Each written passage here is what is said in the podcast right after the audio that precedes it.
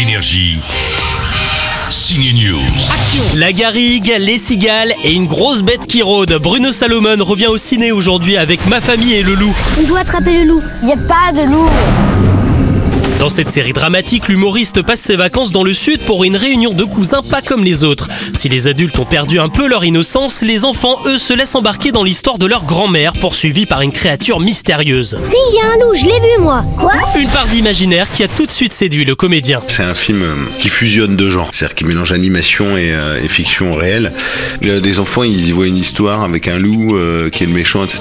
C'est plein d'images, c'est plein de métaphores, plein d'allégories, du sujet, du thème de, de ce film qui est la mort, en fait, qui est traité avec euh, avec euh, onirisme, avec poésie. Il y a plein de, de niveaux de lecture. C'est un peu comme euh, Coco de, de Pixar, euh, il, il se retrouve au royaume des morts. Si tu te mets à te pitcher, Coco se retrouve au royaume des morts, euh, ça fait pas envie, alors que le film, c'est il est extraordinaire, quoi.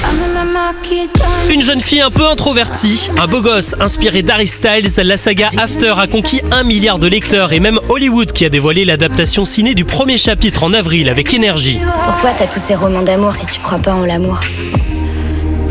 Qu'est-ce qui te dit que je crois pas en l'amour? Aujourd'hui, le film sort en DVD, l'occasion de se replonger dans l'aventure amoureuse et flippante de Tessa et Hardin, les deux héros. Et avis aux fans purs et durs, une édition collector est dispo avec le collier de la belle demoiselle et un agenda pour noter que le second volet sortira l'année prochaine. Énergie. Signe News.